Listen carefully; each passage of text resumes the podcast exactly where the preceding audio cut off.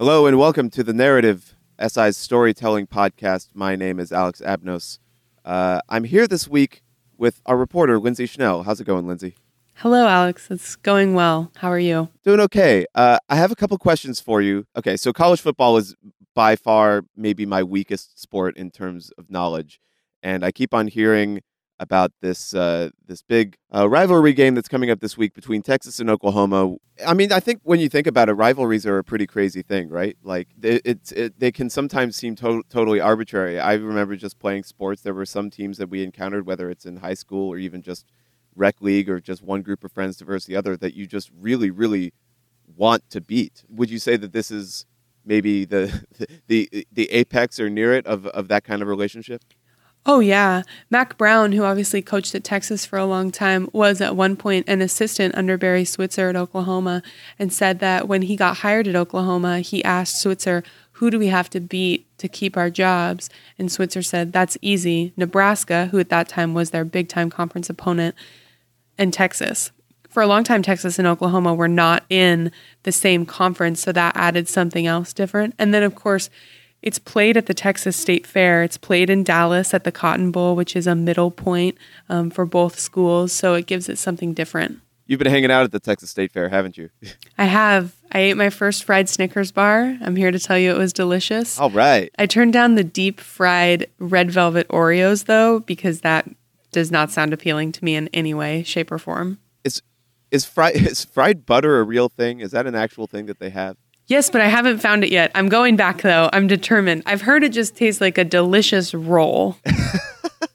I, I feel like maybe it would taste like a like a disgusting roll, but that's just that's just my experience eating straight butter, which I've done before. Weirdly, um, you have actually been in Dallas uh, for about the last day or so, and you've talked to a whole bunch of people about this rivalry. Uh, so we're going to get right down to it. This is the, the narrative. Again, my name is Alex Abnos, but I'm going to get out of the way. Uh, here's uh, Lindsay Schnell, our reporter, with uh, a little a little look at the state of the Texas Oklahoma Red River rivalry. Take a second and think about the one person or the one thing that you absolutely cannot stand. The guy or the girl who, when you see them, or even when you imagine seeing them, it makes your blood boil. Your heart starts to beat a little faster, and you can't really catch your breath because you're just so angry. Well, if you're from Texas, that person is probably from Oklahoma, and that thing is probably a Sooner. And if you're from Oklahoma, that person is definitely from Texas, and that thing is definitely a Longhorn. The Cotton Bowl is sold out for one day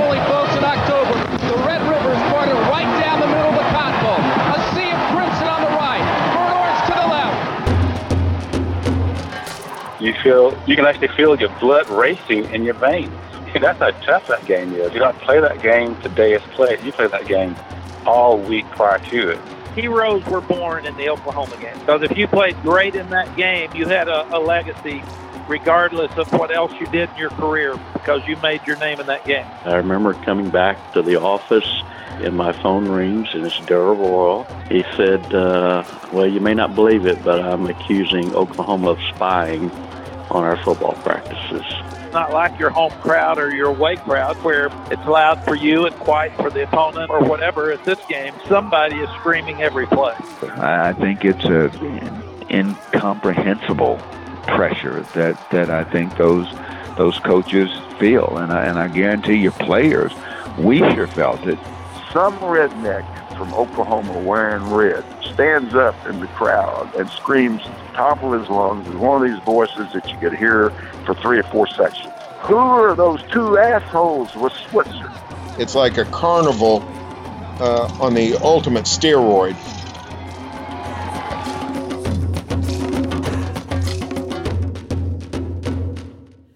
Sports, particularly college sports, are full of bitter rivalries, but only a few have a history that spans decades, with generations of fans and families affected by the final score.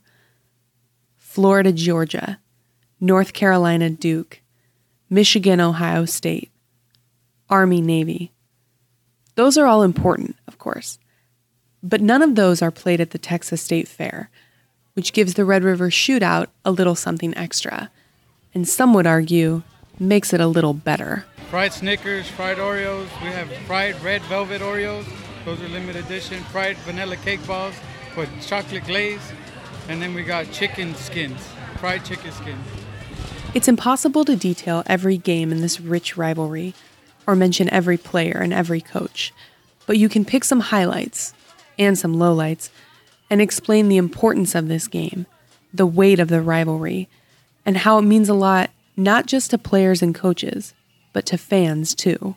So I've always thought of it as a kaleidoscope. You see the colors, you see the sound, you hear the sounds, but you can also feel them, and you you smell the smells from the hot dogs and the corny dogs. Everything around it has an aura about it that makes it so different. This is Bill Little, a longtime Texas sports information director who is a walking encyclopedia of Texas football knowledge. He doesn't like the descriptor historian, so I'll put it this way. If you have a question about the Longhorns, you call Bill Little. But it's more than a game because it brings together all of those people on one afternoon, many of them for one single purpose, and another group for a totally different purpose. It was like two warring nations gathering in Dallas, Texas, 200 miles from Austin, 200 miles from Norman, and they met together on that one Saturday and they fought their hearts out and then they went away. It's an amazing collection of Americana. I'll never forget the first time that we would get dressed in that Cotton Bowl locker room. This is Dewey Selmon, a former defensive star for the Sooners who played at OU from 1972 to 1975. And you're walking down this tunnel, and all you see at the end of this tunnel was light. And at the end of it, you step onto the floor, and you look around, and you see all the people. And here come the Sooners.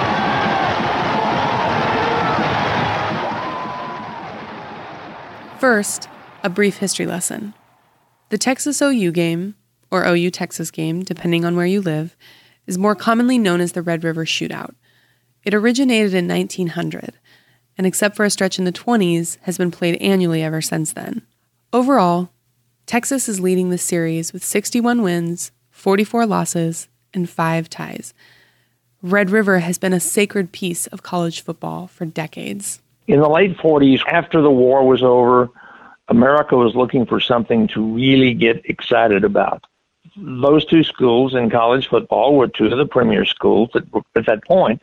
And television began to come into our lives at that point. It might have been a 24 inch black and white TV set, but you could see the game and you could see a live game. And that was the thing, I think, more than anything that probably began to attract people. And then in the 50s, as television grew, so did Texas and Oklahoma and gave Oklahoma something to really be proud of. Before you can fully understand this border battle, though, you need to understand the states and the residents themselves. And that is pretty layered. That's been scholarshiped quite a bit. This is Berry Tramel, a Norman native who has worked at the Oklahoma newspaper since 1991. That creaking sound you hear in the background? That's Barry's porch swing. It was a picturesque Oklahoma day when we talked, and he sat outside taking in the landscape as he gave me a little Oklahoma 101. People have written books about that the Dust Bowl hit Oklahoma, Arkansas, Kansas, Texas, New Mexico, you know, and, and, the westward migration to California, all the people that went, didn't matter where you were from, you were called an Okie. If you were from Dumas, Texas, you were called an Okie. If you were from uh, Fort Smith, Arkansas, you were called an Okie. So Okie got a really negative connotation. Oklahoma self image sort of took a major hit on that. Uh, the Grapes of Wrath, Steinbeck wrote it, and they made the movie with Henry Fonda. I'll be in the way guys yell when they're mad. I'll be in the way kids laugh when they're hungry and they know supper's ready. And when the people are eating the stuff they raise and living in the houses they build, I'll be there too. Anybody that reads it would know that the Oklahomans are actually portrayed as fairly, you know, valiant people, but they're also made to look poor and and, and uneducated, which they were. In 1946, the re, regent at OU, Lloyd Noble was his name, uh, famously said in a regents meeting, he pointed out, you know, we got we got an image problem in this state, He said, The war's over. We got all these guys coming back from the war. What if we went out and hired a coach with access to a lot of these football players who will be returning? What if he brought a bunch of them in and we got good in football? Uh, totally unrelated was Rodgers and Hammerstein. But at the same time, they wrote Oklahoma. Neither one of them had ever been to Oklahoma. You know, just it's a cool name, so they could write a song about it. Brand new state, go reach your. Gonna give you barley, carrots, and potatoes, pasture for the cattle, spinach and tomatoes and it was a runaway hit on Broadway, and everybody got all fired up about Oklahoma, and still do. I mean, you'll hear it 10 times in the Cotton Bowl on Saturday. Lloyd Noble said, Let's do this, and that's exactly what they did. So OU hires Jim Tatum, who eventually gives way to Bud Wilkinson, and the Sooners start rolling. One of the stars for Oklahoma under Wilkinson? None other than Darrell Royal, a Hollis, Oklahoma native who played quarterback and defensive back for OU from 1946 to 1949. Several of the wives would ride in a car to go down to the game, to the Cotton Bowl, and uh, that was a lot of fun. We wore our blue jeans on the way, and then we'd stop. We'd stop at some filling station and go in and change into our red clothes, you know, our, our good clothes to go to so we could go to the game. That was a fun thing to do. This is Royal's widow, Edith, now 90 years old, recalling her most vivid memory of the Red River Shootout, a 34 to 14 Texas win in 1947, where irate Sooner fans let the officials have it. Texas faces Oklahoma, and there's little peace in Dallas. In a wild, rough game, Guillory of the Longhorn sweeps around left end for a touchdown.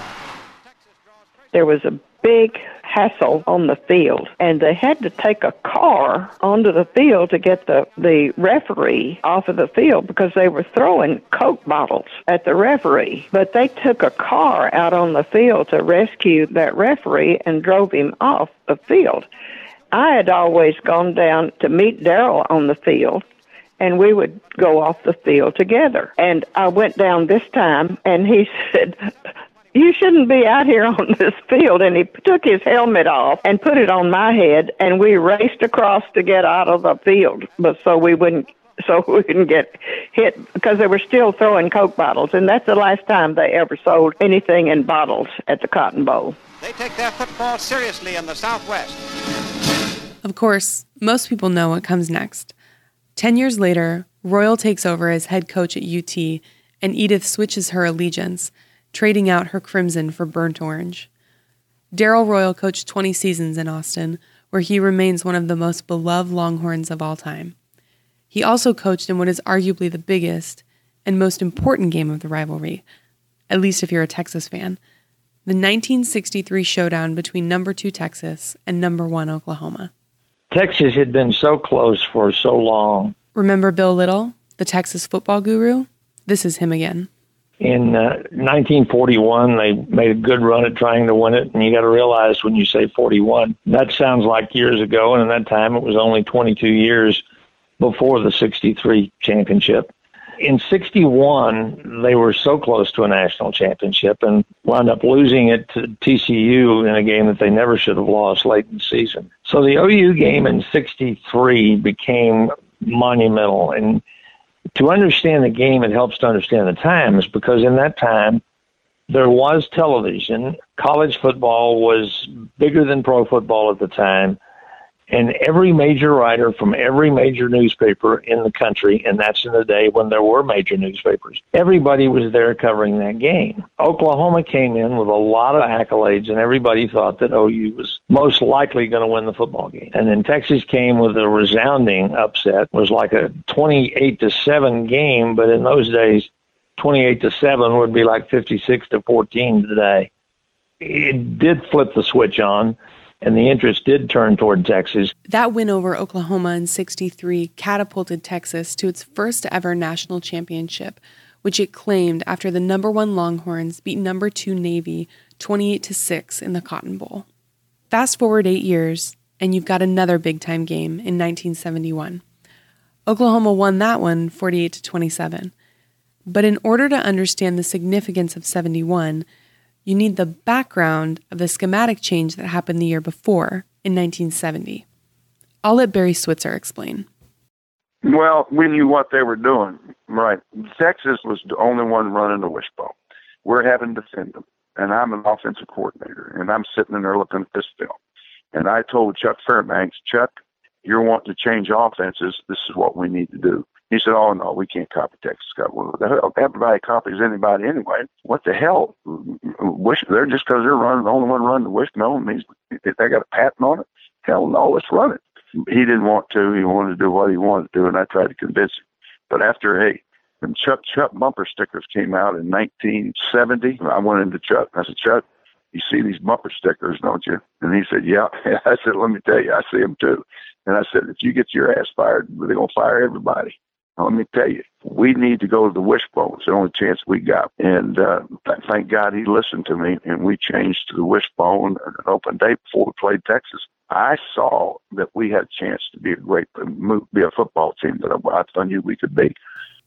But that day in 1970, OU was not a great team. Wiley, he gets the 20 at the gun, ending the ball game. That's the end of today's football game with the score Texas 41, Oklahoma 9. The Sooners got thumped 41 to 9. Texas, then ranked number 2 in the country, would go on to win its second consecutive national championship.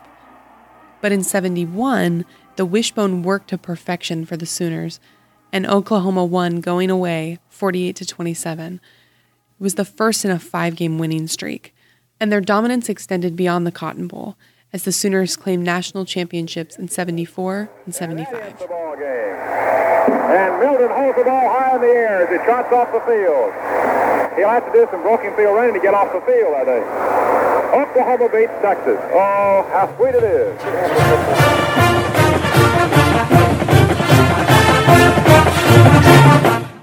Oklahoma's winning streak came to a halt, or at least a pause, in 1976 when J.C. Watts, the guy Switzer would later describe as his best quarterback of all time, was a freshman. JC couldn't wait to play in the biggest game of his life until he got to the Cotton Bowl.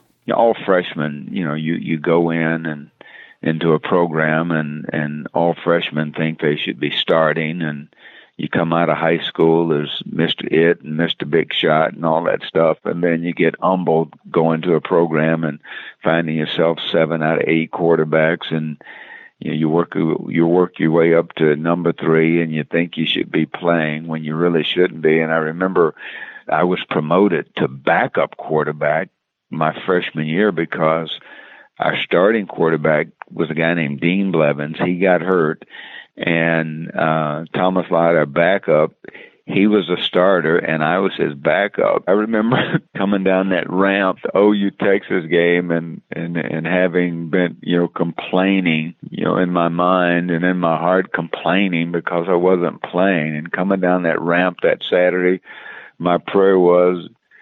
Dear God, don't let anything happen to Thomas Lott. I don't want to play today. because it was just, I mean, the building was everything that Coach Switzer had, had said and, and more. And I'm thinking, okay, this, this is not the game that, that, uh, maybe I was wrong for complaining all this time. Maybe I'm not so sure I want to play or not. Of course, 76 was memorable for another reason the original Spygate. Well, you had to hate the Sooners. Uh, you were born in Texas hating the Sooners. This is Kirk Bohls, a longtime reporter and columnist at the Austin American Statesman, a newspaper that makes its living off Longhorn football. Oh, I was born in Taylor, Texas, which is uh, about 45 miles from here, along Michael Dickson Punt from here. My dad actually played football at UT. He wasn't a letterman, and he was just basically on the team a couple years, and he was a high school football star in Taylor, and uh, his name's Leon Bohls, and his nickname was Leaky because he used to leak through the line. My first memory of OU was basically uh, going to the state fair as one of four boys. Uh, my mom and dad always went to the Texas Oklahoma game, and they would just unleash the four of us boys on the state fair for about, you know, five hours so we were just wandering around the fairs. We used to ride that sky ride that went from one end of the fairgrounds to the other, trying to peek into the stadium to see if we could uh, get a glimpse of the score. Couldn't see hardly anything, but uh, it was the closest thing to being there.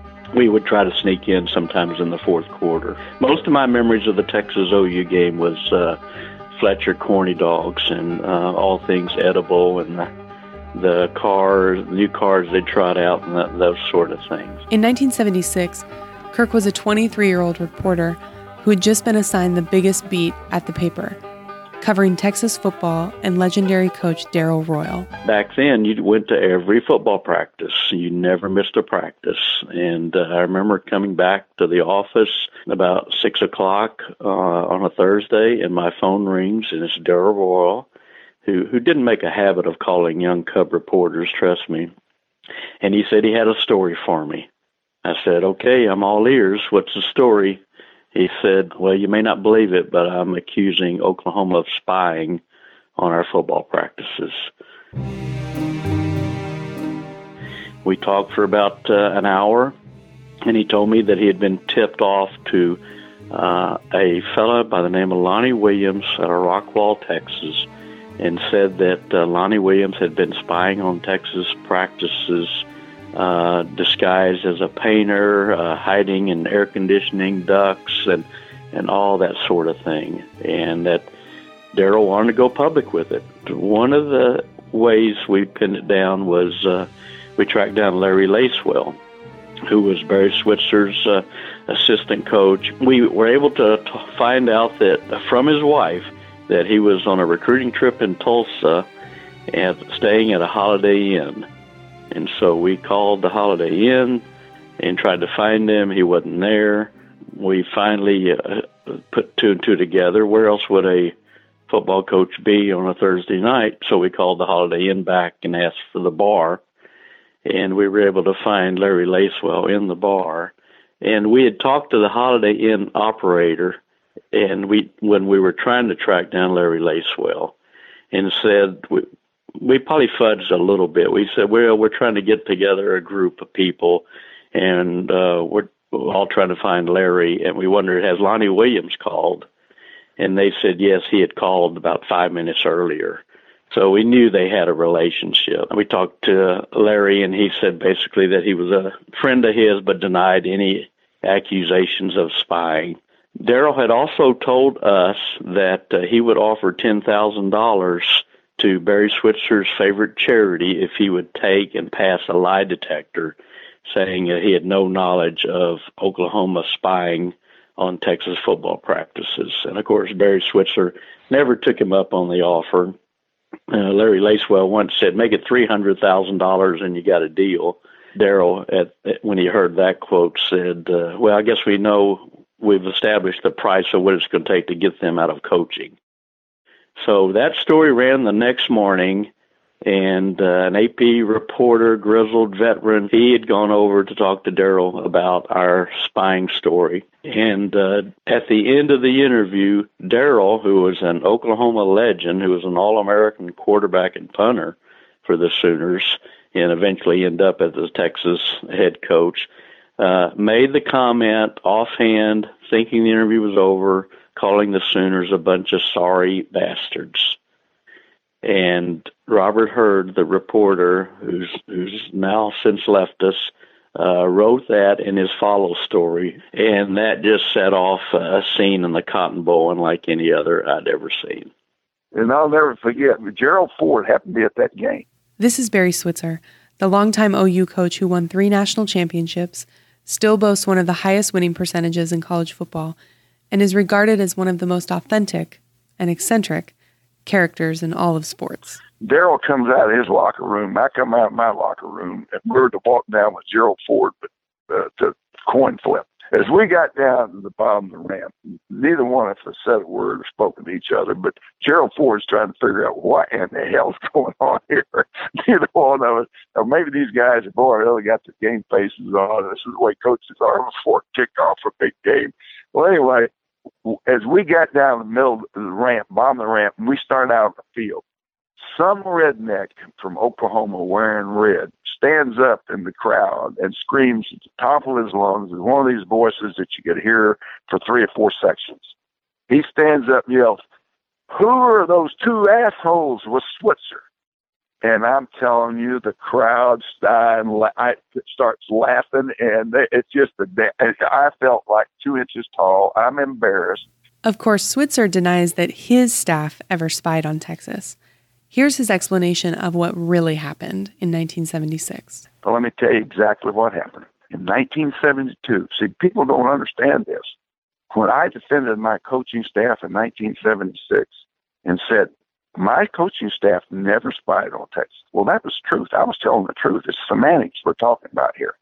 Because when the spy incident happened, I wasn't head coach. It happened in 72 when Chuck Fairbanks was the head coach and Lacewell was the defensive coordinator. And he had his buddy Lonnie Williams go watch practice. He went out there and watched them, and they said they're shifting to a quick kick sure enough, uh, I wasn't aware they were working on this. I wasn't aware Lonnie Williams had talked to Lacewell at the time, but later on we did because everybody laughed about it, started talking about it, and then Lonnie Williams kept running off the mouth, and he was working down in Texas, and he told everybody, well, the finally word got back to assistant coaches at Texas and got to Terrell, but it took a long time for Terrell to ever come out and accuse us of cheating and spying on him. Well, that spying incident happened in 72. It didn't happen in 76 when I was the head coach. So it was all semantics. I was telling the truth. It wasn't my staff. And when I did become head coach, I told everyone on my staff, you son of a bitch, I'll fire any one of you guys if you spy on Texas. We're not going to do that crap. We've got good players. We beat their ass without having to do that. Unfortunately, Lonnie Williams has passed, so we couldn't get his take on the events of 76. But in the end, the cheating and spying and name calling turned out to be all for nothing. But we went out and had the coin flip and we ended up a damn tie that day because, you know, we muffed the damn extra point. Like most rivalries, the Red River Shootout has had its share of controversies, with arguably the biggest one coming in 1984. If you're a Sooner fan, you absolutely remember this game. It was a downpour, it was a torrential downpour and people you couldn't hardly see. But Tony covered the fumble. The receiver uh, dropped the tough ball screen, and, and he dropped it and uh, and hit and fumbled, and we recovered. Well, they didn't give it to us. All right, so we got to line up, and they throw into the end zone, and Andre Johnson, our cornerback, reaches over the receiver and taps the ball out of his hands, which is a great defensive play. And Keith Stansbury, our strong safety, catches it plainly, wraps it up, hits that wet turf, and slides three yards out of bounds. Just slides across the end zone, all the way across the end zone, inbounds in the end zone, all the way out. And it is incomplete. Let's see it again. Stanberry is going to catch the deflected ball. The, both men go up and, bat the ball forward. Stanberry, if he has possession, one foot in bounds, which he clearly does. Has both feet. And there's a guy named Butch Clark. I'll never forget the uh, official. Butch Clark standing there looking right at it and calls lays it out of bounds. And it's clearly caught three yards in bound. Everybody in the stands could see it. You, and they know it. Texas knows it. You look at film up today. It's so obvious. How in the world do you call that out of bounds? And uh, so we would have taken the ball, put it on 20 yard line, and downed it, and the game had been over, and I'd had another victory over Texas. Too bad for Oklahoma. Break the Texas. One for one from that distance this year. The snap is high. The kick is up. It is good. And time runs out. And it's a 15-15 tie. Barry Switzer now talking to John McClintock there, and I'm sure Barry a little upset over the call in the corner of the end zone where it appeared that Stansbury but it didn't happen, and we got screwed out of that one. And when you get screwed out of one, it really upsets you because uh, they're hard to win. One person who never got robbed, though, Peter Gardere, the former Texas quarterback who went 4 0 against the Sooners. A third generation Longhorn who played from 1989 to 92, Gardere is the only quarterback from either side to go undefeated against his Red River rival in the history of the series? Well, of course, the, the, the freshman year was my favorite. You know, um, scoring that last touchdown to Johnny Walker, and then also uh, '92 when beating him, and you know they, they expected to be a tight game, but we um, really pulled through and um, you know, kind of had the game in hand pretty much the whole time. And then at the end of the game, all the OU fans were saying, you know, graduate, graduate, because they had gone four years of watching us beat them. Um, so they were ready to see me go.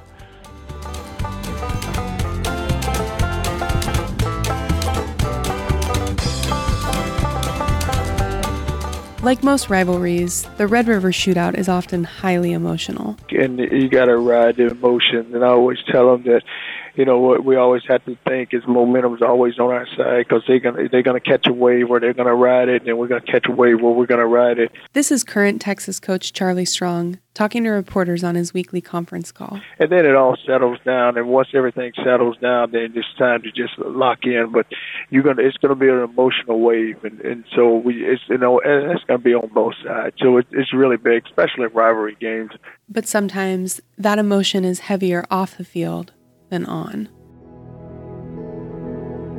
In 1998, legendary running back Doak Walker died in September from injuries sustained during a skiing accident. A couple weeks later, Texas running back Ricky Williams, who had grown close to Walker, changed his jersey number right before Red River to honor Walker. It was an incredible sight, especially in the house that Doak built. That's what they've often called the Cotton Bowl. It was also Mack Brown's first game as Texas head coach. And Ricky came to us. He had Doak's picture up above his locker, and we had a rule at that time you couldn't have anything on your locker. But we gave him permission to put Doak's picture above his locker. And then we had to petition the NCAA to to change, have a number change at midseason, uh, and they allowed us to do that. And then the thing that I remember most about the game, there were two things that really stood out is Ricky had a 37 yard run for a touchdown, which was Doak's number that he was wearing. And at the end of the score, he looked up and pointed to, to heaven. And then in the dressing room after the game, Coach Royal was in there, and we brought the whole Doak Walker family in. And uh, Ricky and Coach Royal awarded them the the game ball. And I think he even gave them the jersey. That was pretty heavy.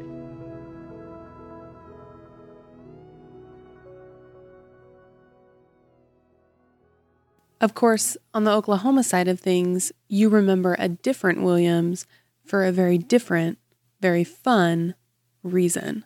Yeah, we're talking about Roy Williams and his Superman move in 2001. There's the blitz.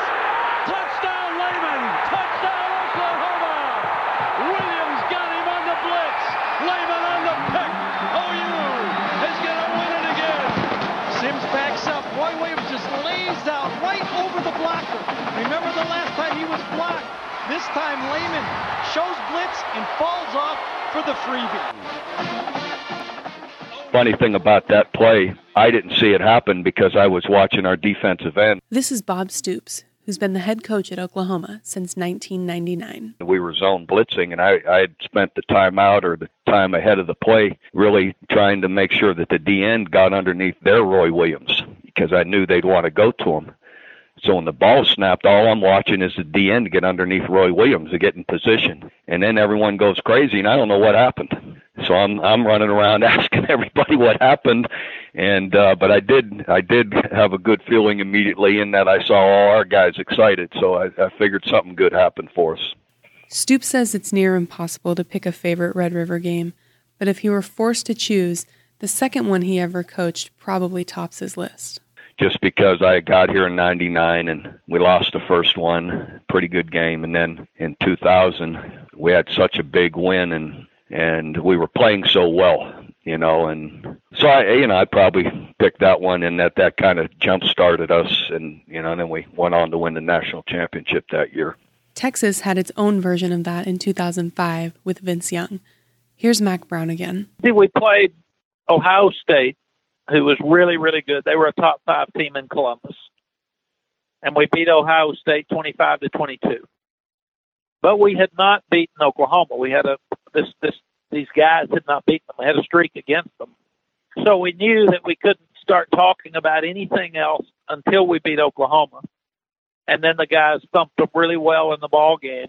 The game is so important, and the media and the fans either build you up so much when you win that game and think you're for real, or they beat you down so much. I think that's why the game goes in streaks because when you get beat in that game, the winner is reinforced to a very high level, and the losers are so criticized that they do feel pressure. But it's not just pressure from fans and coaches and the media, it's within families too, especially if you have a family member who played at Texas or OU and you're carrying on their legacy. On the farm, did we uh, really have a big dislike for Texas?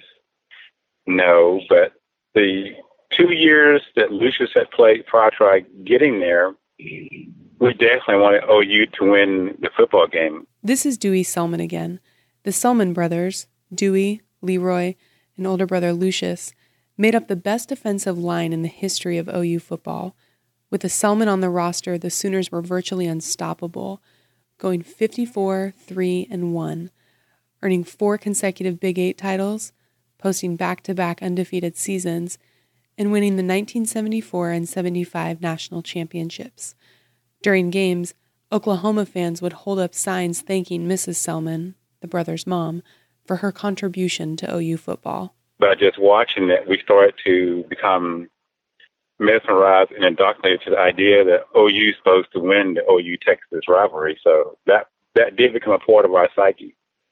Um, I remember I remember calling him after um, he beat OU this is Colt McCoy, the former Texas quarterback who went 3 and 1 against the Sooners in his time in Austin.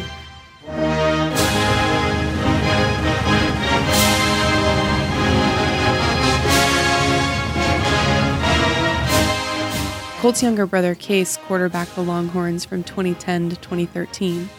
Case got a front row seat to Colt's success against the Sooners, wins that, even years later, Colt says he treasures. Forgive the background noise here. Colt's daughter, 15 month old Sloan, wanted some attention from her daddy when he and I were chatting. It's one of those things that until you do it or until you get to be a part of that game, you uh, just don't you don't appreciate it, and and uh, it's a pretty special thing. Say hi.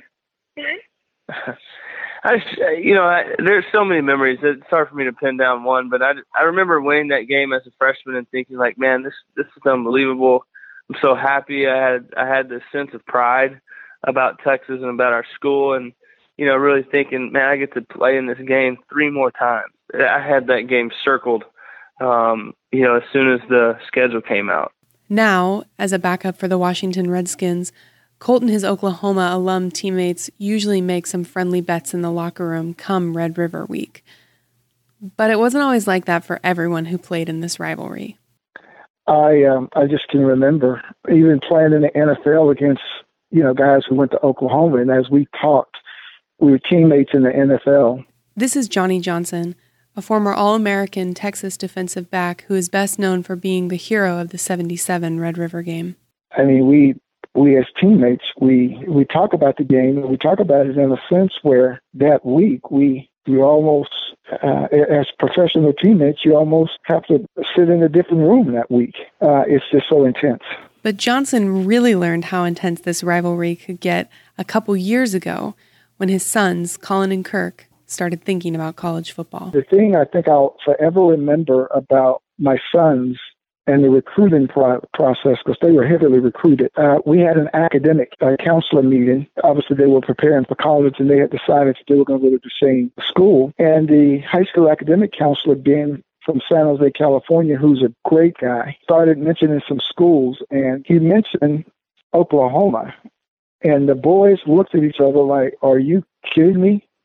I'll never forget that look. And I realized that, oh, okay, they've got that. I think there's a little bit of UT in them just from uh, just from growing up in the Johnson household. And just the mention of Oklahoma caused them to respond that way. As you can tell, family ties go a long way in this rivalry, but sometimes even blood isn't enough. Consider the case of Adrian Peterson, one of the best running backs in the history of Oklahoma and in the modern era of college football across the country. Peterson, a Palestine, Texas native, had an uncle that played at UT. Peterson always figured he'd suit up for the Longhorns in college. Then, when he was a junior in high school, he had a very memorable conversation with Mack Brown. Uh, my uncle, uh, Chris Smith, he played at the University of Texas like in 97, 98. Four years he played there. He played like Ricky Williams and all those guys. But uh, I was just such a big Texas fan. I'm talking about like everything was UT. Everything was UT. And um, I remember standing up top where the players come out of and uh, waiting for my uncle to come out. And I remember just looking back, just looking at, looking out at the stadium and looking at the school board and just telling myself, then, I'll be back here to play at the University of Texas. I remember speaking that into, you know, speaking those words. Once I got to my junior year, I became the number one player in the nation, like my junior and, senior year. My first official offer was from University of Oklahoma. Then Texas A&M was my second offer, and then I want to say Texas came in and offered me. You know, so I'm still I'm feeling a little salty, but I'm still you know UT all the way in my mind. But I remember going up and sitting in the office and talking to Mack Brown, and I talked and I asked him the same thing that I asked all the other coaches that I met with. I was like, "Hey, coach, I grew up. I grew up here in Texas. You know, I grew up watching the Longhorns. My uncle played here. You know, I remember sitting out here and telling myself that, hey, one day I'll come here and play. So I just want to ask you one thing: if I come here, but I have the opportunity to compete for the starting position, Mack Brown told me, well, Adrian, um, here's the thing: Cedric Benson is coming back for his senior year, so we're gonna be loyal to him, and we're gonna let him finish out since he's coming back. You know, once he's gone, then we uh, you know, open the doors and let you compete for it. So I said, okay. I remember leaving that meeting, and I remember Xing Texas off. Like I never imagined that happening. I often look back on that and say, you know what? What if he just would have said, you know what? Yeah, you, you could have lied to me, and I would have went to Texas. You know, I'm sure he, he, he thinks about it. He thought about it. I'm sure he did, especially after the first game with the 200, the Red River shootout when with the 225 on. All these years later, Peterson says he still thinks regularly about that conversation with Mack Brown. In a rivalry, he says, you don't forget slights, especially a rivalry as bitter and as historic as the Red River Shootout.